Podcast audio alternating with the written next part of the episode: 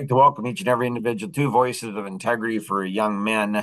Uh, these are interesting, and you're invited as a woman or as an older man to not only uh, listen and participate, but obviously share these with others too.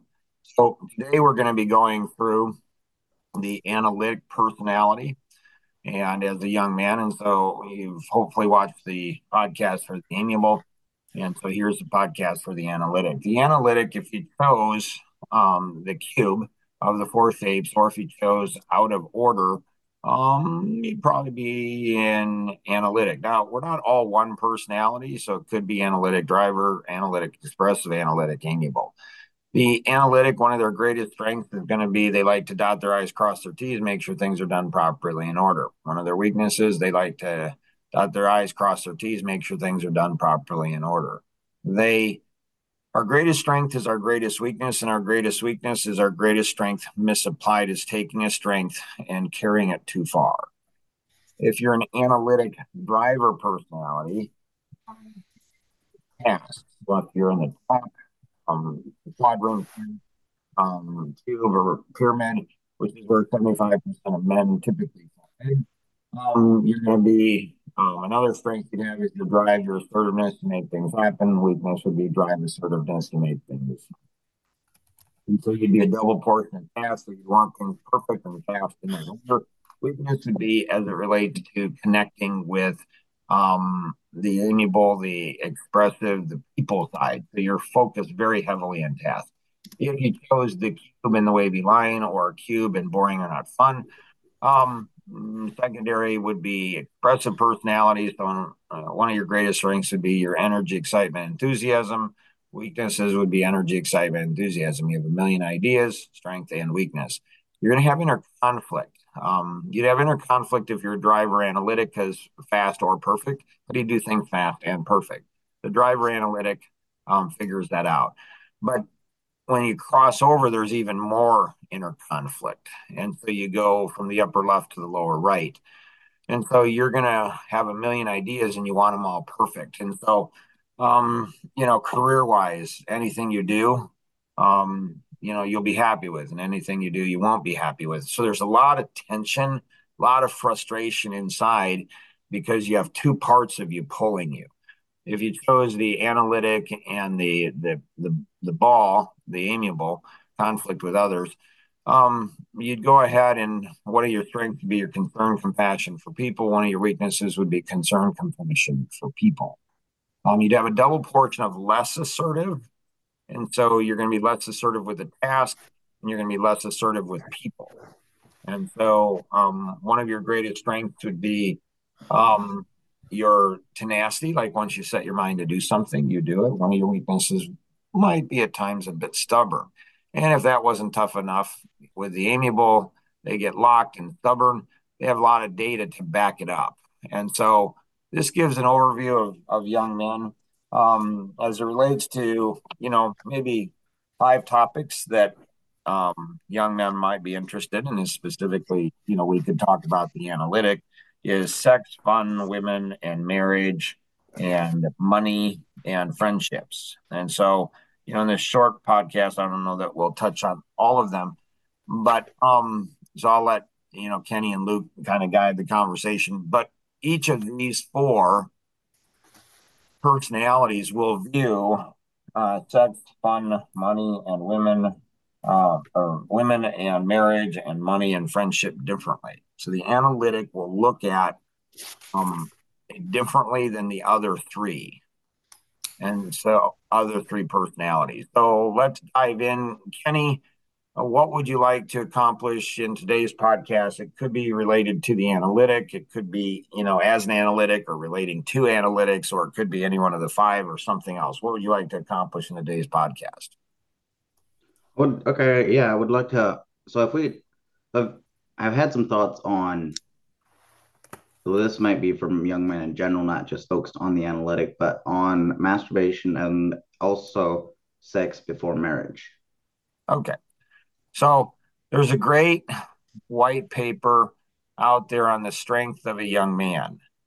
Um, and so we'll make sure that we put that beside it so somebody can go in and uh, you know somebody can go in and click on that and go through and read that. Um, that'll give you kind of a basis of back down, background. Um, the masturbation, you know, um, in different belief systems, um, you know, in different belief systems, there's going to be, you know, different ways of viewing that. And so, um, let's go from a conservative perspective. So if you're a young man, you say, I see no problem with it. Okay, well, that's you see no problem. I think one of the things that's really important in today's culture is, you know, what's interesting is I often find that people that think they're open-minded and think I'm not open-minded is they may not be open-minded. Like I'm more interested, it seems like, in hearing their perspective than they are hearing mine. So if you believe yourself to be somebody who's very open-minded, and you're fine with, you know, pretty much anybody's perspective as long as it's somebody who agrees with you, that's not being open-minded. and so listening to other people's perspectives, I think is something that's probably maybe one of the most important thing to really consider that perspective um, and say, huh, that's interesting. Now, what's what's also important, great book by by Malcolm Gladwell, The Tipping Point, is that what might be right for one young man might be wrong for another. Like one young man might be able to go ahead and have alcohol, drink, you know, some. Mm-hmm in moderation, where another young man should never drink ever in their in their life. From my perspective, um, you know, from my perspective on the alcohol, I've never had a drink of alcohol because I have a very addictive personality. Um, getting back to the masturbation, um, Christians, from my understanding, and again, we're covering them because you know they're often going to be the most um, although I guess Muslims and others, you know, um, Buddhists, I'm not sure what their views. It'd be interesting if you have a different view. So my background is Christianity. My dad was a pastor, uh, missionary, so that's how I grew up, and so that's what I'm going to be most familiar with. Um, if you are a Christian and you different, you have a different perspective than I do, that's okay. And I'd love to have you on as a guest someday, and you know, let's talk about your perspective. Um, and so in going through it. Uh, a lot of Christians will have a perspective masturbation is wrong. I think their primary perspective is going to be their primary reason is lust of a woman. You're not supposed to lust after woman. So, you know, in the Ten Commandments, it says, Thou shalt not commit adultery, having sex outside of marriage, um, or it could be fornication. We won't even get into that, but that's an interesting study, the difference between the two. But anyway, um, and so they think about, you know, so one perspective would be, you know, you're lusting after a woman in masturbation, so you should never do it. Um, others would say not necessarily, um, because that's not necessarily required, but often that's a part of it. Um, and so I've seen people with um, both sides of the perspective. And I encourage, you know, people to work to be firmly convinced in their own mind, you know, what, what they're doing, um, that that is, that is acceptable and that's a good thing. If somebody, if somebody, if a young man believes, has a conviction that they, they shouldn't masturbate, I encourage them, don't masturbate. If somebody has, doesn't have that conviction and feels that they can, um, I would be careful and I definitely not go ahead and lust after a woman. Um, and you, you know, to consider. So, yes. Speaking, speaking from experience, it's, I mean, it's right on the line, the battle of just, it's just too hard just to say no. Okay. You got to do something. What, what is that something? that can make it a lot easier to say no. To masturbation? Yes. Work really hard. Like if you're exhausted at night, if you're exhausted, keep busy. Work physically hard where you hit that pillow and you're dead. You're so tired. like you are so tired like you can't, you're just boom, you're just gone. You're just asleep. Mm-hmm.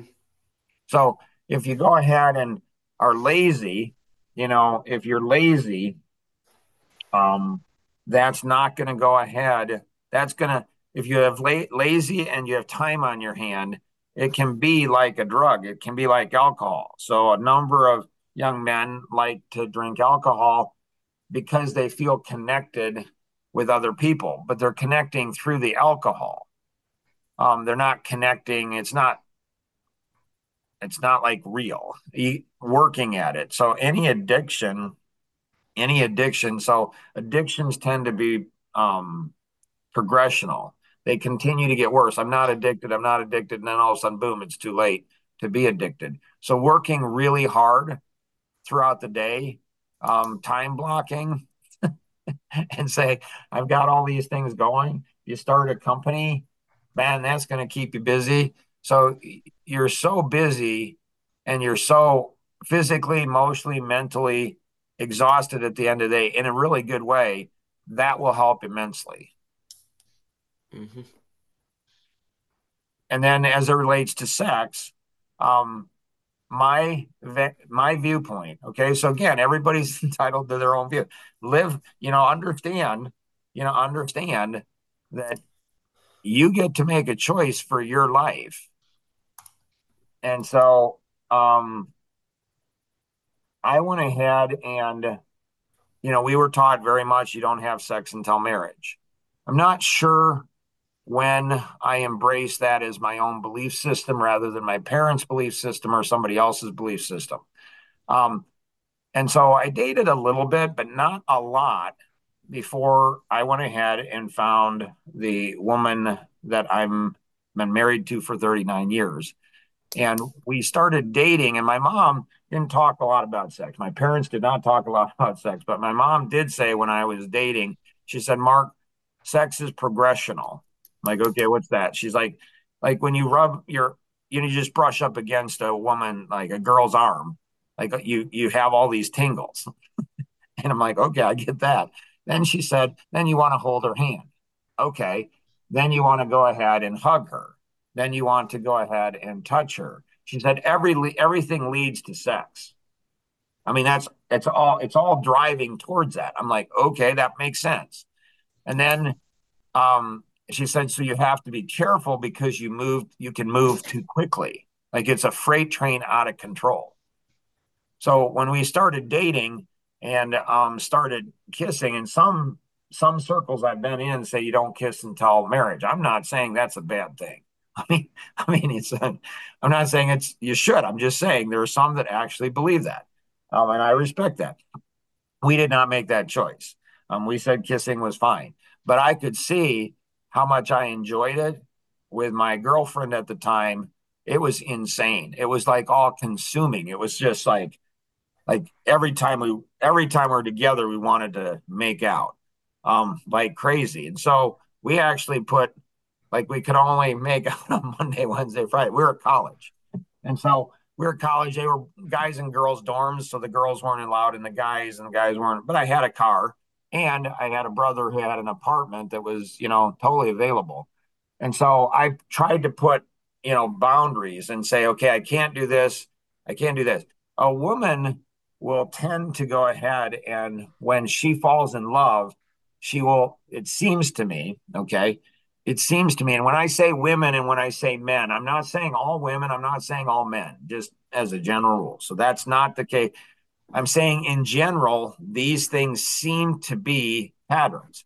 So, in general, when a woman falls in love with a man, she wants to give herself physically to that man in general. And so um, that is what happened in our dating. And then when we got engaged, it was infinitely harder. Um, and so we had both decided that yes, we're going to wait for sex until marriage and other sexual things too. So we were pretty, uh, pretty careful. I mean, we were. I'm like, man, we gotta, we gotta, like, it's just the more I want, the more I got, the more I wanted, and the more rules I put in place, I figured out how to get around them. And I'm like, man, this is, I am not. It was about six months before we got married. And I went into the Bible and actually found an, a reason, a good justification for having sex before marriage. I mean, I found biblically where I could do that. And I'm like, Mark, the heart is deceitful and desperately wicked. so, so in my own mind, I thought, hmm, but I like, I bet you I'm deceived. Um, so even though biblically, I think I could go ahead and support the fact I'm not going to do it. Just, it's just, I'm to, I'm just not going to do it. And I cannot tell you 39 years of marriage. I cannot tell you how thankful I am that I made that choice. Waiting until marriage um, was is one of the top five choices that I've made in my life. The benefit is massive. It's insane. I think that the woman and the guy will often feel guilt. Um, and the woman will, you know, when it says in the Bible about Adam and Eve that Eve's desire God's curse, part of the curse is her desire will be to her husband. Men want to think that's a desire for sex. It's not. It's a desire to control her husband. When you look at the original language, it's a desire to control her husband. And so I believe that when um, a man goes ahead, when a man goes ahead and um, has sex before marriage or sexual, even sexual things, I'd keep away from all of it personally um, and and did. Um, and so the woman controls the husband, and that's not good for her. I think that it emasculates the man. They say that the sex drive in a, a man between 18 and 23, I think it is, is the highest. It's the highest during those years where a woman is after 30 in her early 30s, which is she, when she's in her prime childbearing years. And so there's a design for that. And so the um when a man honors a woman and he she can feel how much he wants it, especially as she's in love. She wants it too, but he really wants it. And when he disciplines that, a woman respects him and and will fall deep more deeply in love. It builds a trust that's insane. Um, sexual things cloud it gives a false sense in an in dating and engagement of connection and intimacy. So you think you're closer than you are. And so um so I'm a big believer wait until marriage. Big believer. I mean, and the benefits the benefits are in the connection, in the loyalty, in the trust, both ways, going both ways. Um, and I knew that it was up to me. I knew that my wife was so much in love with me, she would have given herself to me. I knew that. And I'm like, Mark, you're the one, buddy. You have got to go ahead. And so in in every area, um, never know how much to go into sex with individuals that are not married. My mom got us the book, um, The Act of Marriage. It's an older book, but it's a great book. I wouldn't recommend it. She didn't give it to us until we were married. Uh, my mom also said, when you're married, Mark, um, anything that is okay for you and your wife together. So it's this is just the, the two of you. She said, anything that the two of you are okay together with in sex, in marriage, the two of you, um, is okay. I'm like, really? Because there was a lot in my mind. Like, if you and your wife are okay with it, if she's okay with it and you're okay with it, between the two of you, it's okay. Um, and so, sexually, the 39 years of marriage, I have been blessed massively in that area, far more than, you know, most men. And I believe that a big part of it is because of my choice to not have sex until marriage. I believe that that somehow has a blessing. Um, it also gives a man confidence. There's times in I own my own company, international speaker and author. In my own business, there were multiple times in the first 10 years where I said, I cannot handle this. This is too hard. And immediately I went to Mark, stop your whining. You didn't have sex with your wife when you are dating and engaged. If you if you don't go ahead, if you didn't do that, you can do anything. So it gives a man confidence. And this is where teaching young women, I mean, there were definitely things. We were at college, it was a Christian college, but still a college. And we'd go out to the lake, and she had these pink shorts. And I told her, I said, honey, you cannot wear those pink shorts and you cannot wear that top. So there were certain things like she was considered of me um where i and i just knew. I'm just like i'm gone. I see those things and there i just don't have the strength so just don't wear those things. Um and so the confidence it gives a young man it's like um in the i believe it's very similar to going in the woods. We walk through the woods together. We see a caterpillar that's woven a cocoon. We see it breaking free. And because we're very loving people we see the pain that the that the caterpillar now butterfly is going through and breaking free. So we very carefully cut that that cocoon open. And what will happen to that butterfly? It'll die. It'll die for one of two reasons. It will die because it either starves to death, because the breaking free, the breaking free is the it gives it fills the membranes of the wings so the wings so it can fly. If it doesn't have that struggle if it doesn't have that pain. So this is nature. Like, like this is this is nature. This is how it happens. And so i believe the same thing is true in a young man. So it either goes ahead it it it can't fly if it doesn't break free naturally.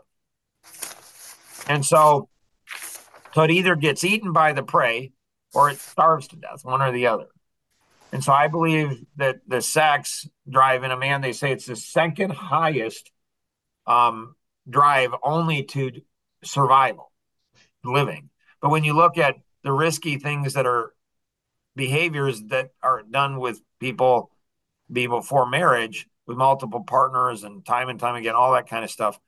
Um, actually, it, you can make a strong argument. It is the the strongest driving force um, within a young man. It's stronger than even survival. So disciplining that strength. So in the last um in the last, I think it's 20 years, 10 years maybe, last 10, 20 years, men's testosterone overall has gone down 30%. This is not good for America, the world. It's not good. Men's testosterone, there it's conquer, conquest. And so that's what gives men the ability to go out and do risky things, risky good things or risky bad things. And so you can start a business, you can invent something, you can create something, you can do something with that testosterone. And being able to direct that and focus that testosterone in the right direction. I believe that a lot of that drop in testosterone is because of gaming um, alcohol, uh, drugs, marijuana, energy drinks, all of those type of things. And I can't tell you how many men, young men in their 30s that I've known that are married, they would rather do gaming, um, you know, like Xbox and all of that, than have sex with their wife, have intimacy with your wife. That is a foreign concept to me. Um, it just, but it so it's addictive, and they're finding out that gaming is more and more addictive. And so in sex in a marriage, it somehow empowers the husband to do things he would not naturally normally be able to do, I believe. And it builds a connection and appreciation uh, for his wife that's absolutely insane. Um, at a marriage conference that uh, my wife and I went to, the woman, uh, her husband did a lot of speaking, but she got up and she encouraged the women, um, you know, give sexually to your husband. She said it doesn't really take that much time, um, but it does take energy, emotional energy. So, anyways, that will probably be for another session um, after you get married. For the women, there's so many things that could be shared for women the power they have in that area is amazing. When they use that power well, it serves them, their marriage, and their kids in crazy, crazy ways. Um, if they use it improperly, it's not going to go well for anybody. All right, we have just a couple more minutes. Anything else that you guys have? Okay, so you know, share this with other people. You know, go through, learn something about yourself, uh, learn something about other people based on personalities. Um, and going through that. And then, you know, the five things sex, fun, women and marriage, money, and friendships. Um, the analytic will have strengths and the analytic will have weaknesses. And so, um, is, women really um, they hunt by a pack. Women will tend to come together better than men and work together in teams. Men tend to be more loners. So teaching men how to come together with the different personalities and work together is very, very powerful. Share this with at least two people. And if you have any questions, connect with the individual who um, who passed this along to you. For sure, join the. You can have questions on this. You can submit questions. Um, you can also join the personality app. And so I would do that to life-gps.org app, I would for sure do that. If you have any questions, connect with the individual who invited you to participate, or you can call toll free 888-230-2300 outside the U.S. 630-393-9909. And always remember, we can accomplish so much more together than we ever could on our own. Have an amazing day. Bye-bye.